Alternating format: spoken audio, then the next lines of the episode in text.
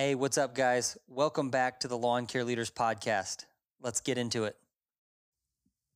What up, guys? This is an interview with Jason Wilk. Jason is a product manager for Echo who has been with the company for fifteen years.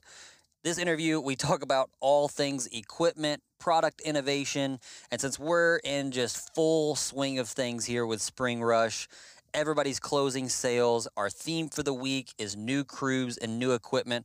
I thought it'd be a great time to have Jason weigh in on some of the new products and some of the ways you can capitalize on investing in Echo equipment. Well, Jason, here's what I want you to do, man. Start with start with the uh, start with the beginning. Share share the Echo story, some history, and really what the the brand Echo is about. Sure, sure, yeah, no, Echo. Um... You know, our history, believe it or not, we're actually, uh, next year we'll be celebrating our fiftieth year in business. Um, so you got to think that takes us back to nineteen seventy-two timeframe. And that's a timeframe before, you know, things that we use every day today in landscape businesses didn't even exist.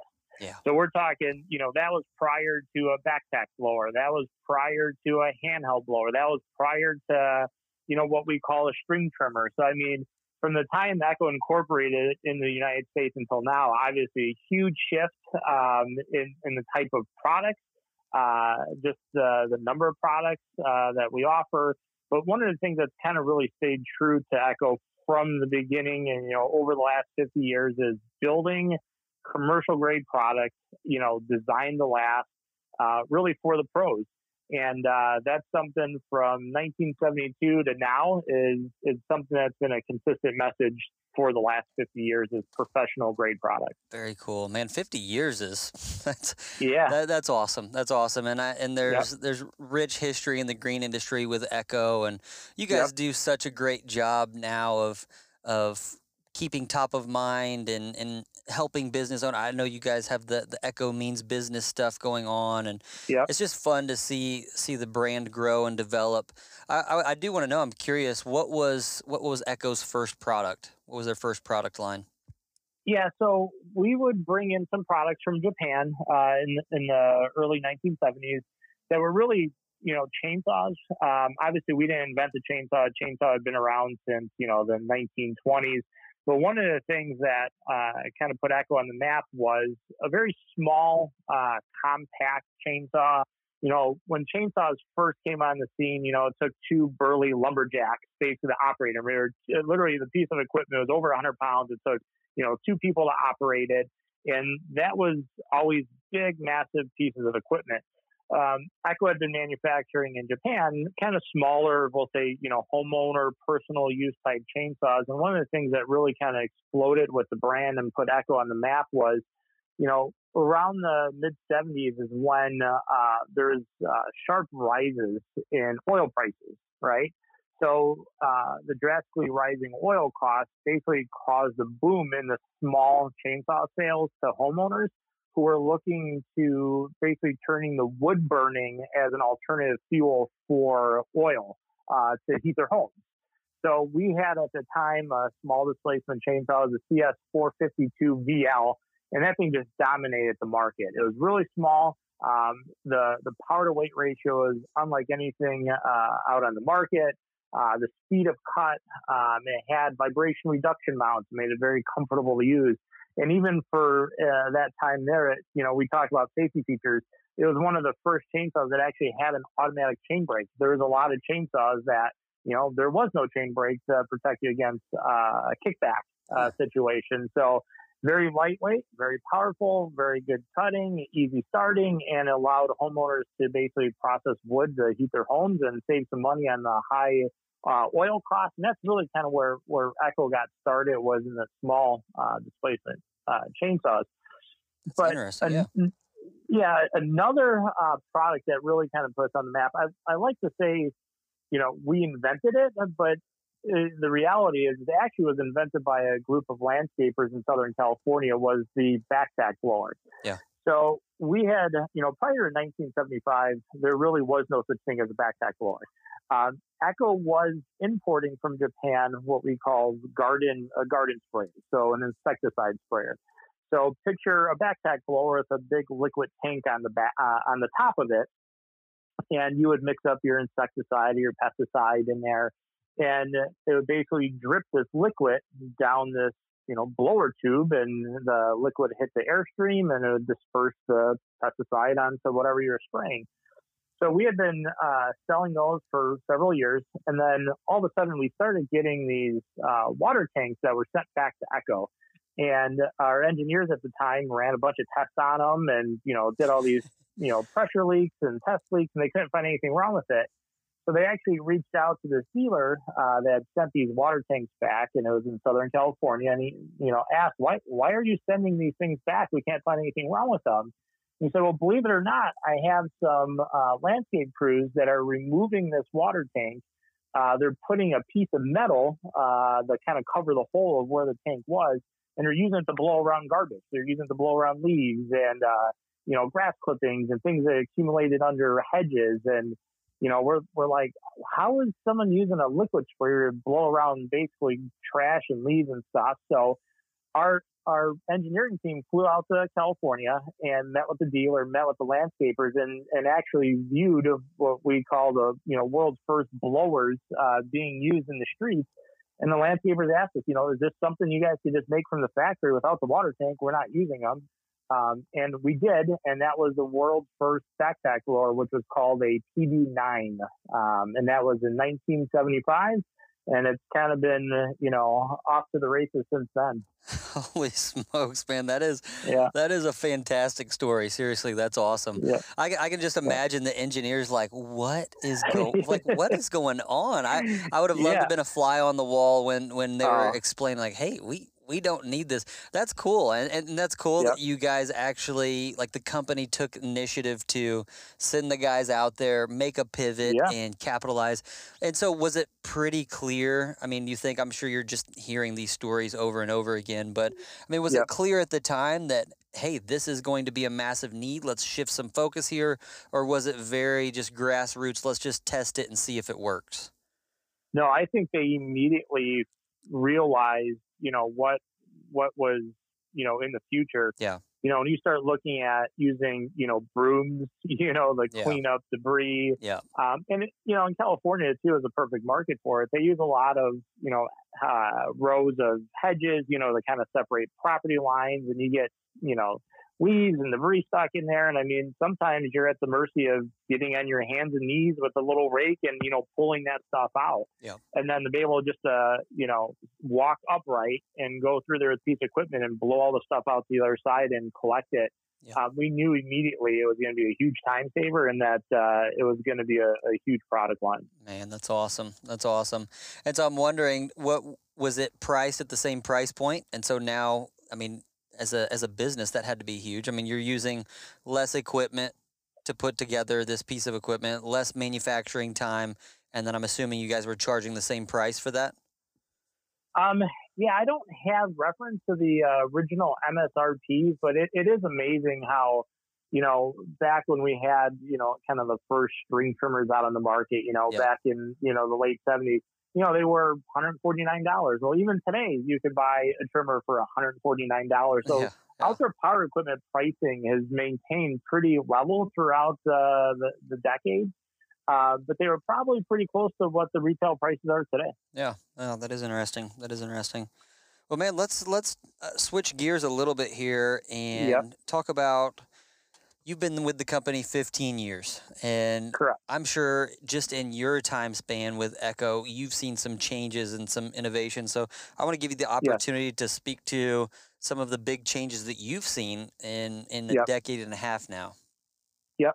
Yeah. So some of the changes that I've experienced, you know, one of the things that, you know, we're always looking to improve is how can we make something either higher performance, um, lighter weight, something that gets you, get the job done faster. You know, we, we all know time is money, right?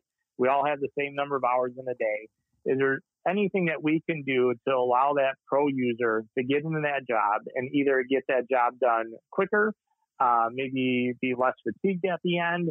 Is it something that he can do more jobs within a day to put more money in his pocket? Or is it something where they can get a job done uh, quicker and get home to the family and spend some more quality time with the family, which is obviously extremely important. So throughout the years, that's been the main focus, and that's been kind of the main progression of our tools.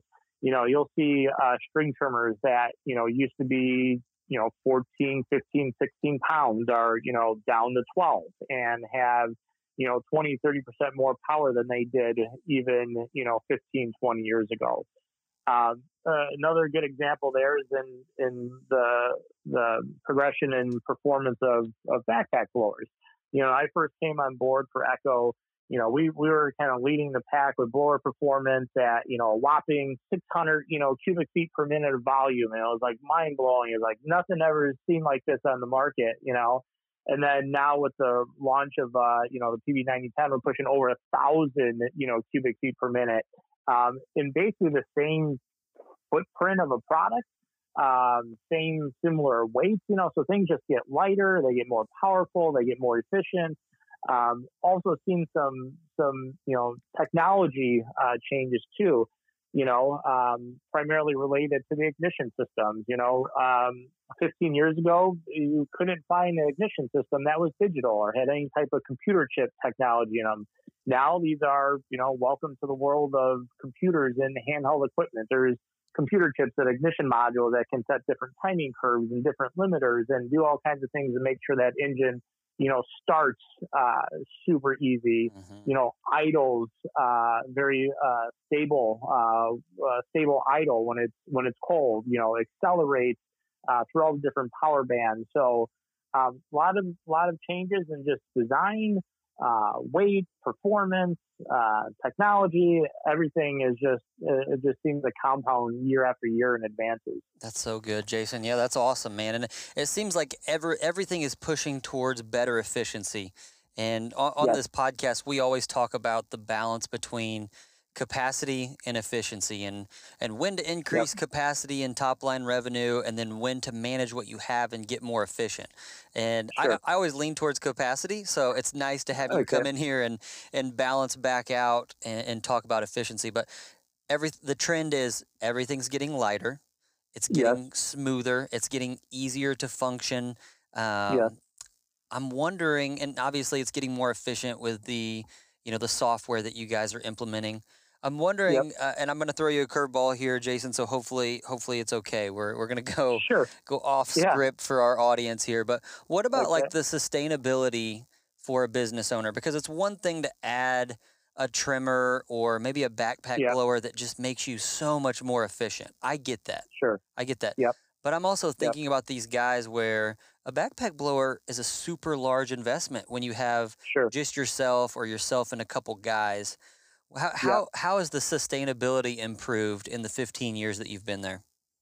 Yeah, so the sustainability has definitely been in uh, you know the performance of the the equipment. I won't even say performance. I'll say durability, the longevity, uh, the dependability. Yeah, you know, the longevity. The, yeah, that's that's the one I would like you to sit with. That's yeah.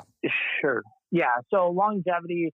You know, making sure these engines are, you know, engineered to take the abuse, to take the, you know, eight, nine, ten hour running days. You know, probably one of the biggest uh, efficiency killers in the industry is downtime and downed equipment, right? If you're, you know, depending upon a piece of equipment to get in there and get the job done, and now that piece of equipment, you know, isn't starting or isn't performing right, or, you know, it's finicky. Sometimes it works, sometimes it doesn't. You're just killing all your efficiency that you have uh, uh, for that day. You know, so we usually try to recommend, you know, invent, uh, investing in commercial grade equipment. Commercial grade equipment has been engineered to, again, be ran those long, hard hours, day in and day out, and the, and the last you. You know, you could buy less expensive equipment um, that you may save, you know, half the price. Well, that unit's not going to last maybe one sixth Uh, as long as a commercial grade equipment. So yeah, you may be paying double in price up front, but you may be getting a product that lasts six times longer. And that just adds, you know, money back into the uh, operator's pocket. Um, and then also uh, eliminates or drastically decreases downtime also. Yeah, yeah. And so speaking to our audience now, if you, if you guys are out there looking at this equipment, make sure you are doing your research on the, the longevity, and go on some yep. forums and go on Facebook and, and get some reviews, because, hey, if you're if you're going to spend five hundred bucks and it's going to break in two years yep. as opposed to spending one thousand bucks and it's going to last you a lifetime, you, you exactly. need to be forking over the money. So I'm I'm wondering now, too, what... Speaking towards longevity again, what's the worst mm-hmm. thing guy, that you see guys do when making a mistake on routine maintenance or lack thereof that, that helps in the longevity of these? And, and talk about like string trimmers and backpack blowers yeah. specifically. Sure, sure. Yeah, there's there's there's really three things uh, that come to mind. Uh, so if you were to kind of rank, you know, the, the number one, we'll just say killers of engines, two-stroke engines, four-stroke engines. There, there's two that come to mind. There's really dirt and there's heat. So for from a dirt standpoint, um, obviously every engine has uh, some type of air filtration system on it to keep that dust and dirt from going into the engine. Um, it's, you know, some of these engines are running extremely high R P Ms. You're running eight, nine, ten thousand R P Ms. Uh, that engine's consuming a lot of air as you're operating it, and the air filter tends to kind of go unchecked. So that, that air obviously needs to be cleaned by the air filter.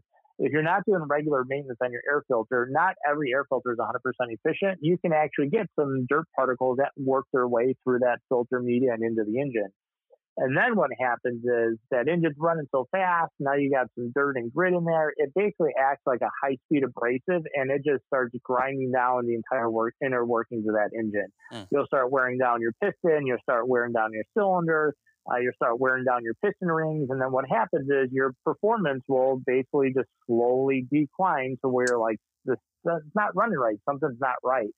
And you could drastically increase the life of your product by, you know, every day taking that air filter, not even replacing it or cleaning it, just, you know, tap it on a surface, you know, knock some of that dirt loose so that's not packed on there for the day. Um, you know, usually we recommend every six months, you know, clean that air filter, uh, replace the air filter, but daily just tap some of that dirt out. Uh, you'll be way ahead of the game. You'll keep the dirt from getting in that engine, causing all that damage. Um, and drastically in- increase the life of really any engine uh, out there, two-stroke or four-stroke. That's great. That's great. Um, the, the the other thing would be uh, heat. Uh, you know, making sure these are all, for the most part, all the Echo engines are air-cooled engines. Pretty much anything handheld equipment is air-cooled. A lot of your wide-area walks and V T Rs are all air-cooled engines. So you could be running a piece of equipment in Arizona where it's uh, one hundred five degrees out, and you're basically taking an engine, working it really hard, and then blowing hot air across it to keep it cool. So all the engines have a fan system designed to pull in outside air and route it through the key areas of the engine to keep the cylinders cool and, and everything. Well, sometimes what happens is those passages get blocked with, you know, grass clippings and leaves and debris. So then their airflow can't get through that engine, keep it nice and cool, and you start um, overheating the engine. You'll start cooking your oil in there because it's exceeding its thermal capabilities, start creating some premature engine wear. So if you want to extend the life of any equipment, check your air filter, tap out any dirt daily, and then just take a quick look of wherever your air intakes are. It varies by equipment, and just, you know, blow out or pull out any grass clippings, any leaves, any debris that's in there, so you know that engine's always getting a nice supply of uh, cooling air across the cooling fins. Man, that's great, Jason. Hey, guys, go go back and, and, and save this little clip, three to four minutes. Let your crews listen to it. Can save you a lot of time, a lot of headache, a lot of downtime, and uh, make you make you more profitable, which is what we're all here to do. Like the the longer this equipment lasts, the more money it brings in, the less headaches it gives you, the more profit that's going to end up in your pocket. Jason, our, our theme this week, you're hitting it perfectly because it's it's new mm-hmm. crews and new equipment. What what advice can you give guys trying to find a good piece of equipment at an affordable rate that makes them more efficient? Yep. I mean, my advice is, you know, not everyone has the budget to go out there and buy the biggest, fattest, top of the line in every category. Buy the highest quality piece of equipment that you can afford. Um, you know, within the Echo lineup, we have string trimmers from, uh, you know, a one ninety-nine price point all the way up to a three ninety-nine price point and even higher in some cases. You know, do you need to go right to that four hundred dollar model to get a unit that's going to last? Absolutely not. Um, there's a lot of uh, step-up features um, in there that may be important to you, may not be. So if you're not, you know, concerned about running a metal blade or doing any big brush clearing or cutting down small trees, you know, save yourself some money and get, you know, the best string trimmer that uh, you can afford. Um, same thing with the blowers. You know, you don't need to automatically go to the biggest, baddest, you know, most powerful blower. Buy the best quality piece of equipment that you can afford. You know, get some time under your belt, get those accounts up, get your efficiencies, learn the business, and then you can always step up uh, when you have, you know, more funds available. That's great, man. That's great. Well, yeah, we've been talking about efficiency. Let's talk about maybe increasing capacity through Echo's equipment. Are there any products that can add multiple services with implements, or any outside-the-box thinking where guys could use, you know, one product purchase and, and add multiple different services? Yep. Yeah, there's a couple different categories that come to mind. Uh, the first is we have what's called the Pro Attachment Series. So it is a uh, commercial grade, uh, what we call kind of a, a split boom or split shaft setup, where you basically, the, the beauty of the system is you have one power head or one engine, you know, one, one engine to maintain, one engine to find storage for. And then we've actually have sixteen different attachments that basically plug into this Pro Attachment power head. So we have different attachments, like battery defining uh, attachments. So that may not be something you do on a day-to-day, uh, you know, call to a customer, but someone may see out there and say, hey, you know, what what do you charge the, you know, cut around a new fresh edge around, uh, you know, my garden or my flower bed? Well, we have a battery definer attachment. Um, then you can use that same power head for pole pruning, for uh, pruning tall uh, limbs. We even have a defacing attachment. We have a pro sweep attachment, an edging attachment. So these are all things that uh, by buying one power source, you have access to all these different attachments. And the attachments are considerably less expensive than if you were to buy a dedicated pole pruner or a dedicated bed redefiner. So it allows you to add these extra kind of arsenal of, uh, of tools to your to your trailer and truck without taking up a lot of space and without huge investment of dedicated units. So that's that's probably the the the, the most popular um, kind of multi-attachment system that we have. Uh, some of the other things that we've been trying to do is, you know, expand um, our, our our brand into some kind of add-on services that we call. So, you know, we have landscapers that are doing kind of your your mow and blow, and then also get requests for, you know, can you, you know, pressure wash a deck or my house or a fence? So we're getting into those types of areas of pressure washers uh, that a landscaper can easily add to their, their fleet of equipment and just add additional services, you know, in the event, you know, maybe grass isn't growing as quickly. Uh, you're not out there mowing as, as much. You know, what tools can we provide that professional user to maybe expand their services and, and, and keep, uh, you know, keep uh, working and keep uh, Uh, with the money flowing in. That's awesome, Jason. Yeah, that's that's that's awesome, man. Well, I, I'm I'm learning a lot. I'm loving this. I know our audience is getting value from it. I want to give you just kind of some some final thoughts that you can leave our audience around equipment. Anything that uh, that you would like to wrap up this conversation with, Jason? Yeah, no. Just as far as equipment, um, you know, do the research. See what's out there, buy the best quality piece of equipment you can afford, just do basic maintenance things, check that air filter, make sure those heat, you know, heat passages are nice and open. And then the other thing too, is I see a lot of people do everything there and then kind of cut corners at the very end, which is with the type of uh, quality of either two-stroke oil or even four-stroke oil. It's probably more important in two-stroke equipment just because of how fast these engines run.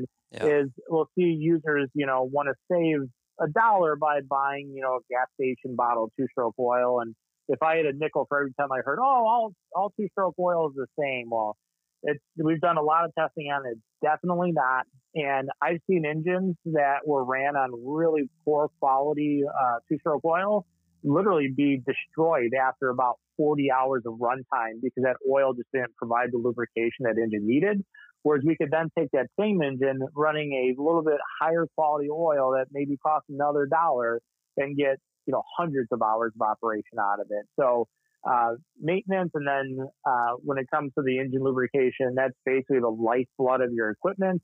Uh, not a not an area you want to cut costs on. So again, go with well-known brands, premium products. Um, it's well worth the extra buck or two that you'll you'll have to spend on it. Yeah, that's great. That's great, and and you've that seems to kind of be the the, uh, the overarching picture here of this conversation is, hey, invest in good equipment, invest in quality yep. equipment, and and don't try to scrimp and save when maintaining yep. this equipment, because the longevity of it is where you get your R O I. So I love what you said. Like, don't save a dollar on some some yeah. engine oil.